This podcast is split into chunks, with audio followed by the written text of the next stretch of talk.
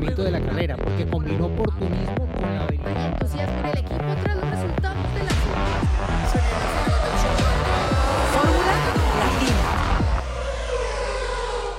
Hola, ¿cómo están todos? Espero que anden muy bien, viviendo como nosotros lo que pasa en el mundo de la Fórmula 1. Hoy correspondemos sus preguntas, así que si les parece, chicos, aquí estoy con Diego, con Giselle.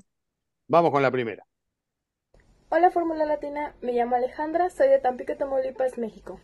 ¿Qué opinan? Sin penalización o al menos alguna investigación al respecto del movimiento que hizo George Russell al principio de la carrera para ganar lugares? No lo sé. Los amo, bye. Alejandra, gracias por tu pregunta, que es la que se hace mucha gente desde que arrancó la carrera en eh, Barcelona el pasado domingo. Eh, a ver, eh, lo primero que hay que puntualizar es que no hubo investigación, pero sí hubo revisión. Ahí como que diferenciar los mensajes de Race Control. Ellos eh, colocan a veces eh, el, la palabra noted como anotado y eso quiere decir que lo van a revisar. Pero cuando lo revisan y encuentran que hay motivo para pensar que puede haber una sanción en juego, se pasa a lo siguiente, que es que va a ser el tema investigado, ya sea durante la carrera o después de la carrera. En este caso de lo de Russell no se llegó a investigar, se llegó a revisar. Hoy en día la Fórmula 1 dispone no solamente del race control en el circuito, sino también de un race control remoto que apoya con información, con datos, con juicio incluso lo que hacen en la pista. Y en este caso, pues usando todas sus herramientas, Race Control determinó que Russell no había infringido ninguna norma en esa maniobra que es discutible. Yo la veo de la siguiente forma. Russell tenía dos opciones cuando se lanzó por fuera en esa curva número uno con... Eh, eran tres autos lado a lado. Estaba a la izquierda Russell, en medio estaba Hulkenberg, que estaba ligeramente por delante de Russell, y por dentro, o sea, completamente a la derecha, estaba Oscar Piastri, que estaba ligeramente por detrás de Russell y obviamente de Hulkenberg, entrando y hasta el vértice e incluso un poco más allá dentro de la curva, en esa curva número uno. Russell llega allí y tiene la opción de tomar la escapatoria y evitar cualquier contacto sin ganar posición, obviamente, o arriesgarse a ir por dentro a ver qué pasa, a ver si logra ganar la posición. Ahí yo digo que Russell fue muy sagaz, muy vivo, como decimos en Colombia. Y dijo, mira, no me complico, escapatoria, no voy a ganar ninguna posición, aunque obviamente es discutible si le ganó la posición a Piastri. No, sé, no lo había adelantado por completo a Piastri, pero estaba ligeramente por delante en la entrada vértice de la curva, como decía, e incluso un poco más dentro de la curva, que es lo que realmente revisan los comisarios. Y aquí yo no estoy de un lado ni de otro, estoy simplemente tratando de explicar lo que pienso yo que vieron los comisarios, de acuerdo a lo que han hecho en casos similares en el pasado e incluso dentro de la misma carrera. Russell dice, mira, por la escapatoria, toma la vía de reincorporación, cruza por dentro de a la izquierda del volardo que marca las instrucciones del director de carrera antes del Gran Premio, se reincorpora detrás, completamente detrás de Hulkenberg, no al lado como estaba cuando dejó la pista. Según las imágenes, tú puedes ver que efectivamente se le estaba achicando el espacio a Russell, que tenía motivo para pensar que no iba a darle espacio a Hulkenberg, porque aparte iban tres autos lado a lado. Entonces, Hulkenberg no solamente estaba peleando la posición con Russell, sino que aparte tenía que darle espacio por dentro a Piastri. Entonces, para él iba a ser muy difícil no estrecharle más el espacio a Russell, que era el que iba más por fuera en esa curva número uno. Y eso también lo, lo sabía Russell. Él sabía que eran tres autos lado a lado y que era una, una maniobra, a ver, tres en uno, eso no iba a acabar bien. Entonces, Russell, digo yo, fue muy inteligente en ese momento. Prefirió no comprometer su carrera. Lo que pasa es que luego, claro, cuando sale a la pista, él traza esa escapatoria de la mejor forma posible para tratar de enfilar el ataque en la siguiente curva, en la 3. Y lo hace exactamente así. Él se lanza por dentro, otros coches que trazan esa curva más por fuera se van por una línea que no recorren más distancia y no traccionan tan bien como Russell por dentro y él acaba ganando ahí otra posición. Luego pelea la, la posición con otro Aston Martin por fuera en la curva 5, que ahí sí le toca soltar porque no, no había forma de adelantar. Pero en todo eso, no hubo ninguna infracción del reglamento a mi modo de ver y de acuerdo a lo que usan como criterio los comisarios para juzgar estas maniobras. Y por eso Sí. no pasó a investigación. Estuvo en el límite, Es polémico Pero- igual, ¿eh? Es polémico Obvio. porque obvio. yo estoy de acuerdo con la decisión que se tomó, pero es polémico porque si vos lo pones en un contexto de, de, de una maniobra tradicional en la carrera, obviamente que la largada se considera de otra forma y eso también hay que tenerlo presente acá.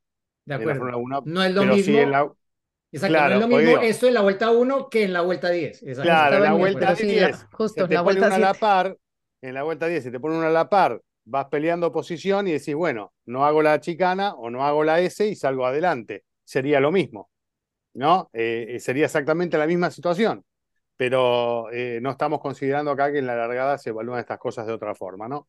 Eh, Así que eh, coincido con, con la decisión. No sé, Gis, si querías agregar algo. No, sí, de acuerdo, que empecé a hablar y estaba en mute, no me había dado cuenta, pero este, algunos dirán, ay, se hubiera quedado en mute. Este, No, porque lo, lo, lo que sí eh, es que mucha gente relaciona esto con lo de su noda y la sanción que le pusieron al final de la carrera. Y dicen, claro, a Russell no le hacen nada porque es británico, por esto, ¿verdad? En Claro. fin, por- por lo que todo el mundo alega. Pero eh, a, a- a su noda sí le ponen cinco segundos por una tontería.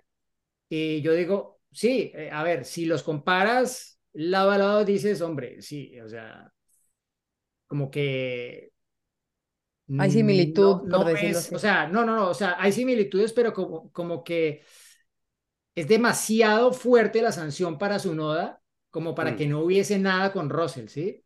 Eh, pero pues son situaciones diferentes, porque realmente en la situación de su noda y Joe, eh, su noda no era Russell, porque su noda iba por dentro en la curva número uno. Russell iba completamente por fuera en la curva número uno. Entonces, lo que pasó allí, a mi modo de ver, es que también Joe fue muy vivo y dijo, mira, este no me va a dar espacio, chao, yo me piro aquí, yo me muevo porque no quiero acabar, o sea, tenía muy clara la posibilidad de acabar en los puntos y lo último que quería era romper el auto en un incidente con, con un Yuki Tsunoda que, bueno, este año está más fino, pero que igual tiene su historial y sabe que se le iba a hacer a muerte. Claro. Entonces, claro, cuando tú haces eso, directamente estás enviando el mensaje a Race Control de que el otro no te dio espacio, ¿sí? Y parecía que era el caso, porque es que desafortunadamente cuando se entran dos autos lado a lado en esa curva número uno, eh, si el que está por fuera está ligeramente adelante, como era el caso, yo estaba ligeramente adelante de su noda, le está restando apoyo aerodinámico al que está por dentro y el auto va a tratar de irse hacia el otro, que fue lo que pasó efectivamente. Y cuando yo vio que el otro se le venía encima, él dijo, yo me muevo hacia la escapatoria y punto. Y eso obviamente mandó el mensaje a Race Control de que este otro no le había dado espacio y ahí sí se lo aplicaron, como decía, a rajatabla.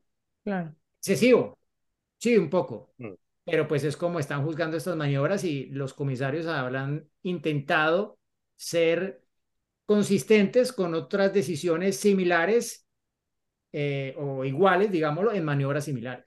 Sí, yo creo que va por parte de prácticamente la decisión de, de, de eso, ¿no? De incidente de primera vuelta, ¿no? Bueno, Otra pregunta, ¿les a parece? ver, vamos. Hola amigos de Fórmula Latina, mi nombre es Hernán. Quería consultarles su opinión sobre la posibilidad del cambio del Gran Premio de España de Barcelona-Madrid. ¿Qué saben eh, sobre este circuito? ¿Qué expectativas podría generar? Y, y todo lo relacionado a esta posibilidad. Saludos desde Honduras.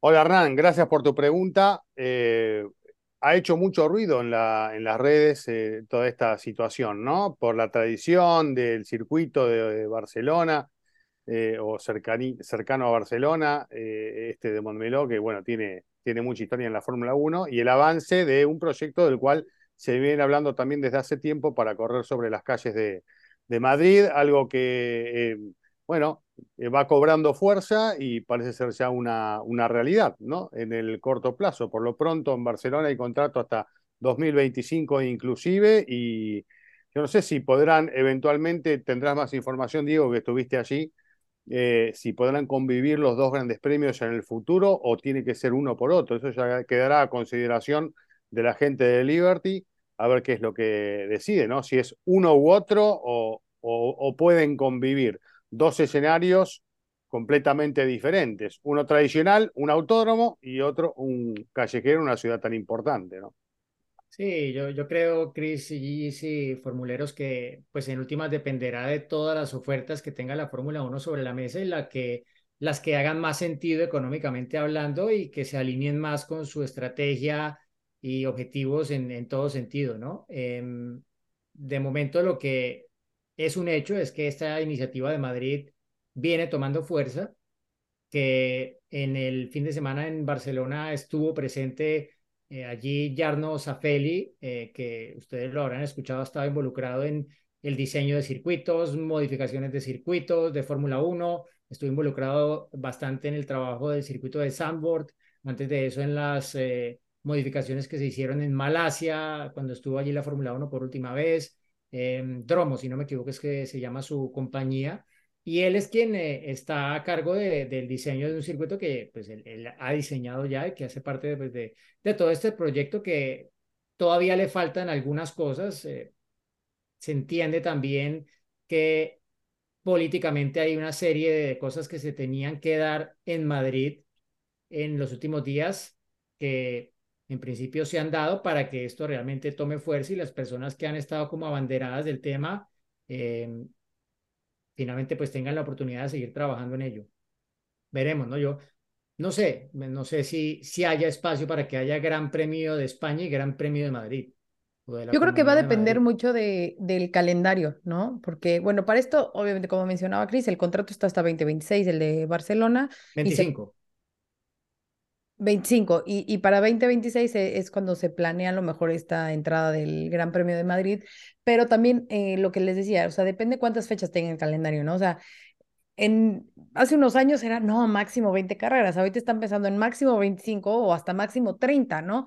Entonces creo que de eso va a depender mucho eh, lo que pueda pasar y si pueden coexistir las dos carreras en un mismo calendario o si una sustituiría a la otra, ¿no? Además, eh, en más de una ocasión eh, quedó, estuvo, estuvo ahí pendiendo de un hilo la continuidad de Barcelona dentro del calendario, ¿no? Fueron un elemento que han utilizado tal vez para negociar, pero en más de una ocasión ha llegado a, la información a nosotros de que no estaba asegurada la continuidad, finalmente terminaban renovando, ¿no? Eh, bueno, este puede ser un elemento también que puede llegar a presionar para, para mejores acuerdos a futuro. Habrá que esperar un poco más. Sí, digo, y, y, hay varios, o sea, ya lo ven, Estados Unidos con tres, Italia tiene dos carreras, o sea, de que puede pasar, puede pasar, ¿no? Pero como también lo decía Diego, pues depende del interés económico y quién ofrezca más, ¿no? Quién ponga más, eh, más billetitos para estar en ese calendario. Sí, Otra pregunta, dice.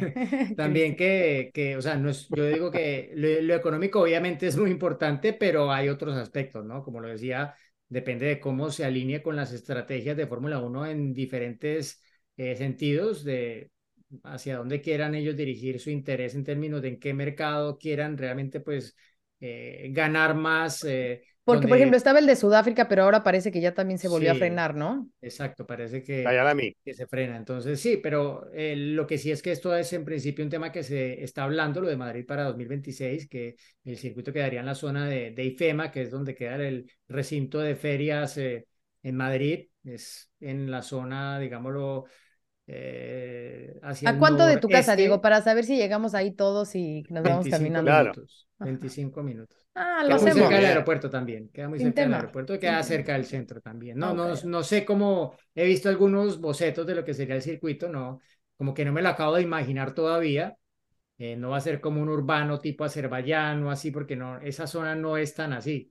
Eh, es más como una zona pues nueva, más, más que una zona histórica de, de, Madrid. Eh, ¿Es grande el living de tu casa para poder dormir todos ahí? ¿Llevamos el sleeping bag? Eh, se, cobra, se cobra con la tarifa del Gran Premio de Madrid. Ah, ahora sí. Bueno, ahora sí, vamos a la última pregunta.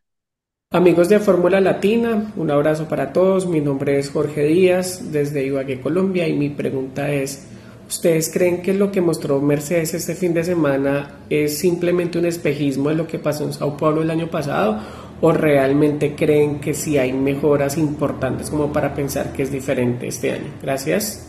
Hola Jorge, ¿cómo estás? Y gracias por tu pregunta. Bueno, pues se espera que no sea ese, ese espejismo y que sí realmente haya servido este nuevo concepto del W14, como lo mencionamos en el episodio y lo Chris lo, lo decía, las siguientes carreras van a marcar realmente la pauta para saber en dónde están parados, porque Barcelona pues siempre ha sido un circuito en el que eh, les ha ido bien, ¿no? O por lo menos en los últimos años les ha ido bien a las flechas plateadas, pero parece que por todo el trabajo que realizaron y como, como fue el proceso de esta, vamos a decirlo así, como investigación, después eh, el armado de las piezas, el trabajo en el túnel de viento, en las fábricas y demás, parece ser que sí van en, encaminados hacia, hacia la dirección correcta, eh, lo cual daría obviamente más competitividad, a lo mejor no contra Red Bull, pero sí con Aston Martin, Ferrari, si es que logra encontrar esa, esa, eh, ese mejor ritmo de carrera o que se pueda mejorar en, en otros, en otros circuitos, pero eh, todo indica que, que, sí, Jorge, que el, el, equipo ocho veces campeón del mundo está encontrando la forma. Aún le faltan todavía mm, introducir más mejoras, todavía eh, hay piezas nuevas, todavía hay mucho trabajo que se va a realizar en, el, eh, en las fábricas, en el túnel de viento, pero pues sí, al parecer este 2023 será mucho de eso, de buscar estar por lo menos en el top 5 en, mm. en todas las carreras y pensando más en el 2024 para ya volver a la competencia de lo que es los títulos de campeonato. Y además otra cosa, ¿no? O sea, el resultado de este fin de semana ya los catapultó en el segundo lugar del campeonato de constructores. Así que bueno, pues eh, positivo para, para las flechas plateadas o negras, como quieran verlas. Sí, yo solo quería agregar que se lo pregunté como lo contaba en el episodio em, a Russell antes del fin de, del fin de semana si, si tendría dudas de que si las cosas, las actualizaciones funcionan en eh, Barcelona, sobre que si eso se traduciría al resto de circuitos de la temporada y si sería algo definitivo o un indicio, pero no algo definitivo. Eh, sobre todo porque el año pasado en Barcelona Mercedes había sido bastante rápida, esa fue su mejor carrera del inicio del año, y como que ahí dijimos, mira, ya, finalmente, le ganaron al porpoising, ya está todo bien, y luego pues se vio que en las carreras siguientes volvieron a tener problemas y no, no fue definitivo lo de Barcelona. Yo se lo pregunté citando ese antecedente y me dijo, yo creo que este año no va a ser así, él tendrá sus motivos, trató como de explicármelos un poco, y, pero pues está más dentro del conocimiento que ellos tienen de del auto, de las simulaciones, de lo que no funcionaba el año pasado y lo que no está funcionando este año comparativamente, ¿no? Entonces, él cree, él me dijo que él sí creía que si el W14 con las mejoras iba bien en Barcelona, iba a ser una mejora definitiva. No toda, obviamente, porque van a venir más mejoras más adelante eh, y ojalá que eso les permita acercarse mucho más a Red Bull, pero que sí iba a mostrar que el rumbo en definitiva era el correcto. Eh, es un cambio de rumbo técnico, de filosofía de diseño, eh, y él cree que, en definitiva sí va a marcar eh, que el indicador está apuntando hacia donde toca en Mercedes en lo técnico. Bueno, nada más para agregar, esperar ¿no? a lo que pase en Canadá y esperar a lo que pase en, en Austria y en los próximos grandes premios para sacar una conclusión más clara de cómo está esta Fórmula 1 llegando a la mitad de este año 2023. Así que chicos, nos reencontramos la próxima semana, ¿eh? ya para palpitar la previa de lo que va a ser, como decíamos, Canadá. ¿Les parece? Venga. Ahí nos vemos. Bye. Adiós. Chao. adelantamiento de la carrera porque combinó oportunismo con